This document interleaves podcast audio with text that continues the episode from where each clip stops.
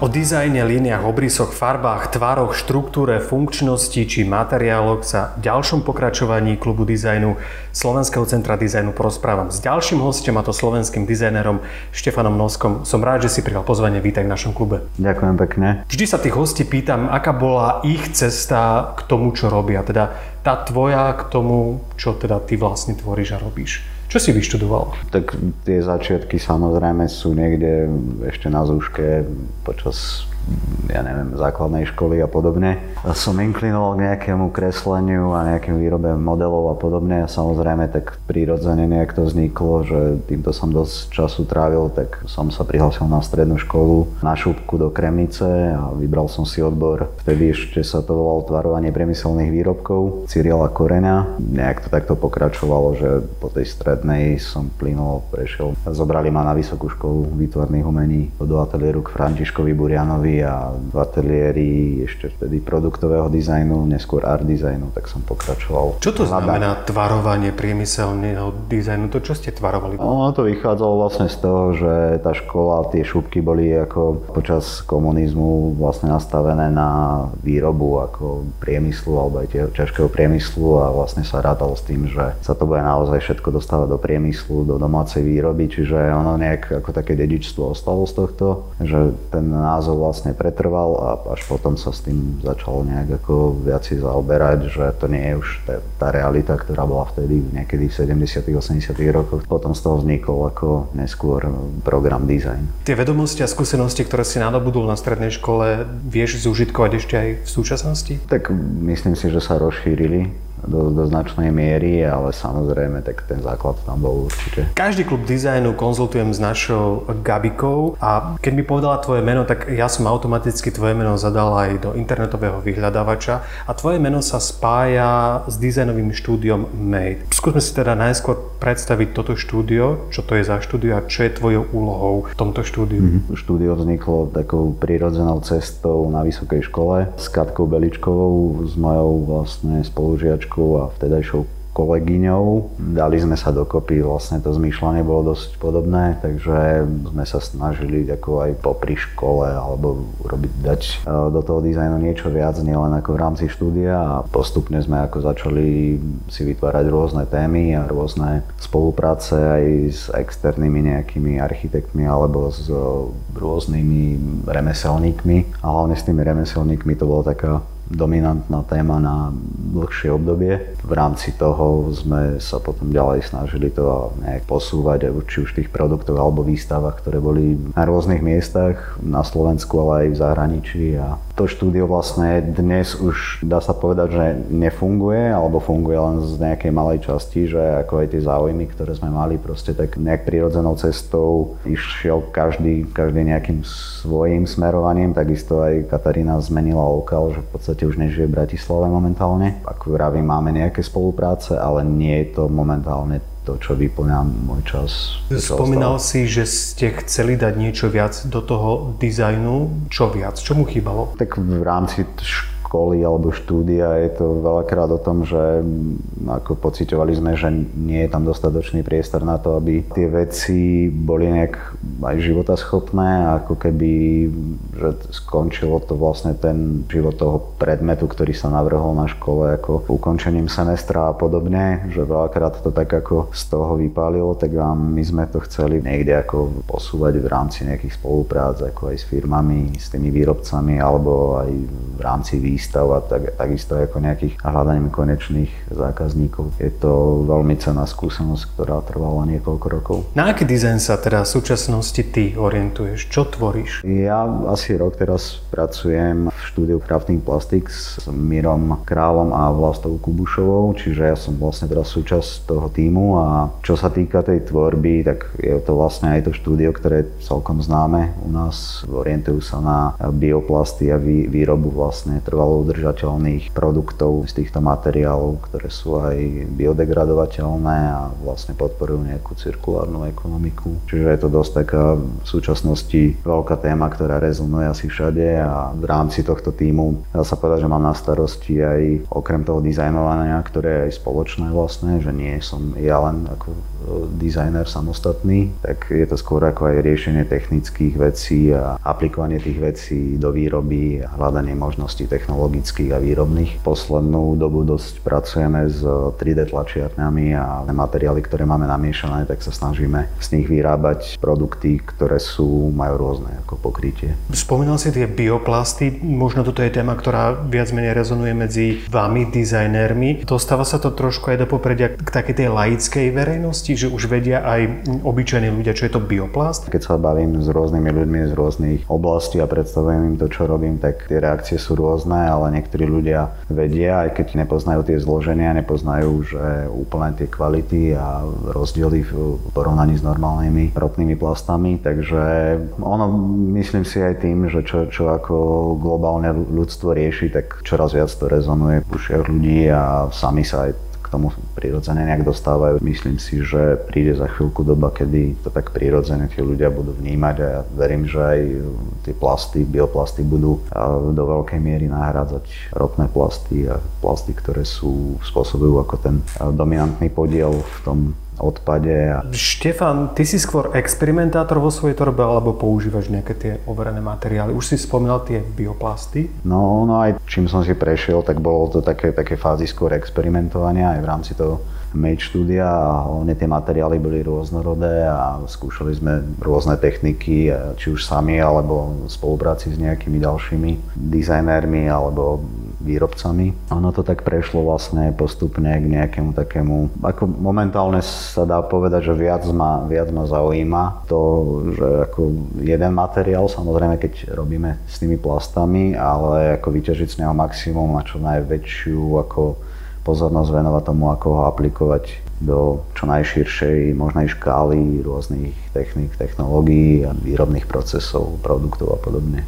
Je to ako o tom, aby, aby tie veci boli dotiahnuté a dokonca, aby boli životaschopné a aby to proste malo taký naozaj také technické, technologické. Zjednodušene povedané, dobrý dizajner musí byť aj experimentátor? Mm, určite áno. Určite by mal vedieť odbočiť. Do, samozrejme, to je veľmi dôležité asi pri všetkom odbočiť od tých zaužívaných kolejí a nájsť proste aj úplne niečomu tradičnému, čo je roky proste overené, nejaký nový, nové využitie alebo proste tú techniku trošku upgradenúť. Kde sa u teba rodia tie tvoje nápady? Kde ty hľadáš inšpiráciu? Tak je to rôzne, ako je to veľakrát Ideš človek sa... s kamarátmi? Aj, aj tam samozrejme je to proste prirodzené, tam sa bavíme úplne uvoľnenie a veľakrát je tam plno smiechu, žartov, ale proste nakoniec aj z toho vlastne vznikajú zaujímavé riešenia, zaujímavé veci. Odvážnejšie veľakrát. Dôležité je, aby to aj na druhý deň sme brali ako, že aha, že tak nebol to len joke, ale bolo to proste s čím sa dá pracovať. Tak je to aj inšpirácia krajinou, inšpirácia proste tým, čo už existuje inšpirácia ľudovým dedičstvom alebo dedičstvom ako všeobecne dizajnu a modernistického a podobne. Sú to veľakrát aj proste súčasní samozrejme dizajnéri a ľudia, ktorí úplne inak premýšľajú v iných, ako keby aj v inom kultúrnom kontexte a podobne. Dizajnéri častokrát využívajú znalosti alebo schopnosti remeselníkov a ty si to už spomínal, že spolupracoval si aj s remeselníkmi. Aká bola táto spolupráca s nimi? Bolo to zaujímavé. Boli tam také viaceré polohy, viaceré oblasti tých remesiel. Spolupracovali sme na Slovensku s keramikárom z, z Limbachu, pánom Miloslavom Orságom, čo bolo veľmi príjemné. Taký pán, ktorý akože naozaj je veľmi vycibrený aj podľa mňa vkusovo, aj technikou, takže to bolo zaujímavé vedieť a takisto si aj vyskúšať proste točenie keramiky a takéto veci. A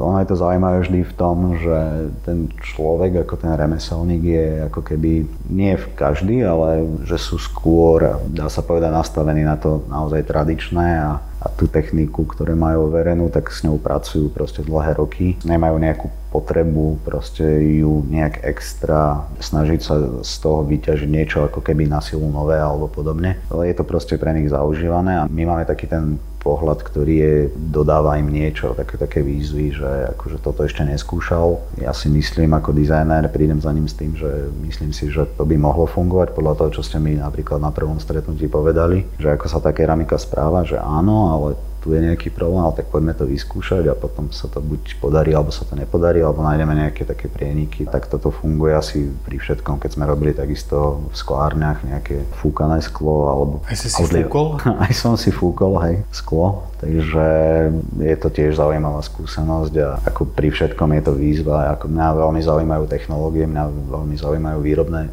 procesy a keď vidím do toho, že ako to ako tie veci fungujú a viem nájsť naozaj tie prieniky potom toho dizajnéra s tým, s tým výrobcom, s tým producentom. Proste tak je to určite jedna z tých najzaujímavejších fáz toho dizajnovania. Tak aby si aj tí, ktorí nás sledujú, tak trošku aj zhmotnili alebo predstavili tú tvoju tvorbu, tak sa vrátim do Slovenského centra dizajnu, lebo v Slovenskom múzeu dizajnu sa nachádzajú dva zbierkové predmety, a to svietidlo OAK a svietidlo Exhibit. Tieto dva produkty sa tým, že sa stali zbierkovými predmetmi, stali väčšnými predmetmi. Budú tu navždy, ten odkaz to bude stále. Možno taká citovejšia otázka, že aký je to pocit, že už tie moje produkty sú v podstate väčšie, sú zbierkovými predmetmi, sú kultúrnym dedičstvom Slovákov? No, je to pekný pocit samozrejme a keď vidím, že dostal som sa, alebo sme sa dostali medzi ako aj tie mená, ktoré sme našli proste v učebniciach dizajnu a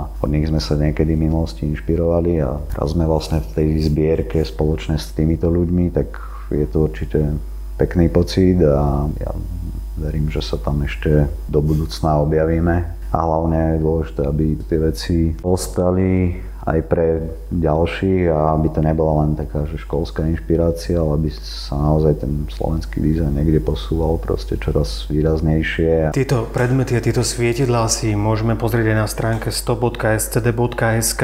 Skúsme si ich tak trošku aj opísať. To bol, to bol ten, ten exhibit, to je vlastne svietidlo, ktoré vzniklo v rámci tej spolupráce, čo som už spomínal v štúdiu Made, aj s Katkou Beličkovou, ako dizajnéri spolu s, s remeselníkmi a toto vlastne bola taká reakcia ako keby na tie modernistické tendencie v dizajne a používanie takých tých bežných materiálov ako kovových materiálov, teda toto je čisto vlastne osadzné svietidlo, ktoré nejakým spôsobom reaguje ako na tie tendencie. Robili sme to v spolupráci s pánom, volá sa Jiří Poledné, to sme našli v Čechách, lebo trošku mali sme problém nájsť dobrého kovotlačiara, kovotlačiteľa. V podstate je to, mňa zaujalo vtedy ako tá technika, ktorými vieme niečo zamotniť na nejakú tradičnú alebo túto nôtu, že inšpirácia niekde v minulosti a podobne. Kombinuje to teda tie kovotlačené dielce, to sú také polgule, kovotlač je vlastne remeslo, kde vlastne na sústruhu je forma a ten pán vlastne takými pákami, takými prípravkami tlačí na, ten, na plech a ohýba ho podľa danej formy. A tie veci boli potom ďalej spracovávané v nejakých takých rôznych mierkach a leštené a povrchovo upravované. To svietidlo sa volá exhibit, lebo vlastne je ako keby takej pomyselnej konštrukcii nejaké ako keby vitriny. Má to nejaký rám a vnútri sú tam tie polgule, čiže akože sme odkazovali aj na nejakú minulosť ako tých e, exponátov, dá sa povedať. Poďme sa baviť ďalej o našom slovenskom dizajne. Čo myslíte, ako my Slováci vnímame slovenský dizajn? Vieme o ňom? Myslím si, že čím ďalej a viac, akože svedčí o tom aj niektoré tie predajne, menšie obchody, či už online alebo kamenné predajne, kde sú skôr aj v takom zberateľskom rozmere tie veci, ale čoraz viac ľudí o tom vie a že takéto niečo je, že takéto mená sú a tento človek robí keramiku, tento človek robí s drevom a podobne. A myslím si, že v takom menšom meritku áno, že skôr zberateľskom nie je to, nie je to v takej fáze alebo v takej podobe, že si tu niekto môže kompletne zariadiť celý byt od sedačiek po nábytok stávanosť nejakými slovenskými dizajnermi a to je aj potom otázka toho, že do akej podoby alebo do akej miery tu funguje potom ten priemysel a podobne.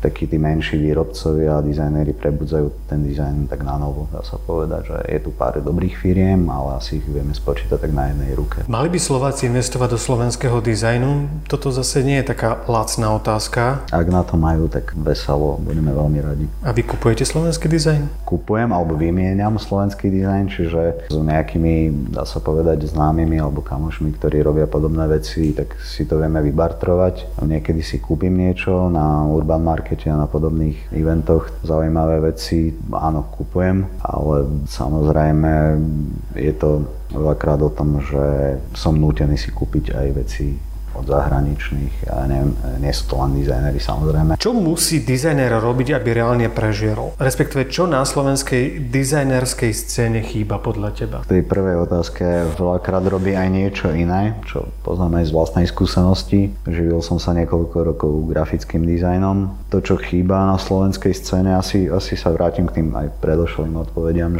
že je to taký, také podhubie, zdravé podhubie dizajnerské, také dlhodobé a nejaké fungujúce firmy, aj fungujúci priemysel, lebo mám pocit, že Slovensko ako dosť tak ide jednostranne vo všelijakých IT technológiách a podobných vecí, ktoré sú vyzdvihované, ale ako to materiálne, ako keby tomu chýba, že nie je to tak dostatočne vážne brané a dostatočne sa tomu nevenuje ani pozornosť a tých firiem, ktoré tu fungujú, tak je tak dosť málo, ale na druhej strane určite nechýba kreativita ľudí, ktorí robia ten dizajn nejakým spôsobom, že sami za seba a snažia sa kombinovať proste dizajn aj s výrobou a sami si to nejakým spôsobom zariadiť. A možno takto vzniknú akože zaujímavejšie projekty aj firmy alebo nejaké huby a určite, určite tu je dosť zaujímavých ľudí. A myslím si, že, že čas ukáže, že akým spôsobom a ktoré nové mená prídu a budeme o nich počuť určite aj čoraz častejšie aj v zahraničí si myslím. Hovorí Štefan Nosko, ktorý bol hosťom v dnešnom klube dizajnu Slovenského centra dizajnu. Ďakujeme. Ďakujem pekne.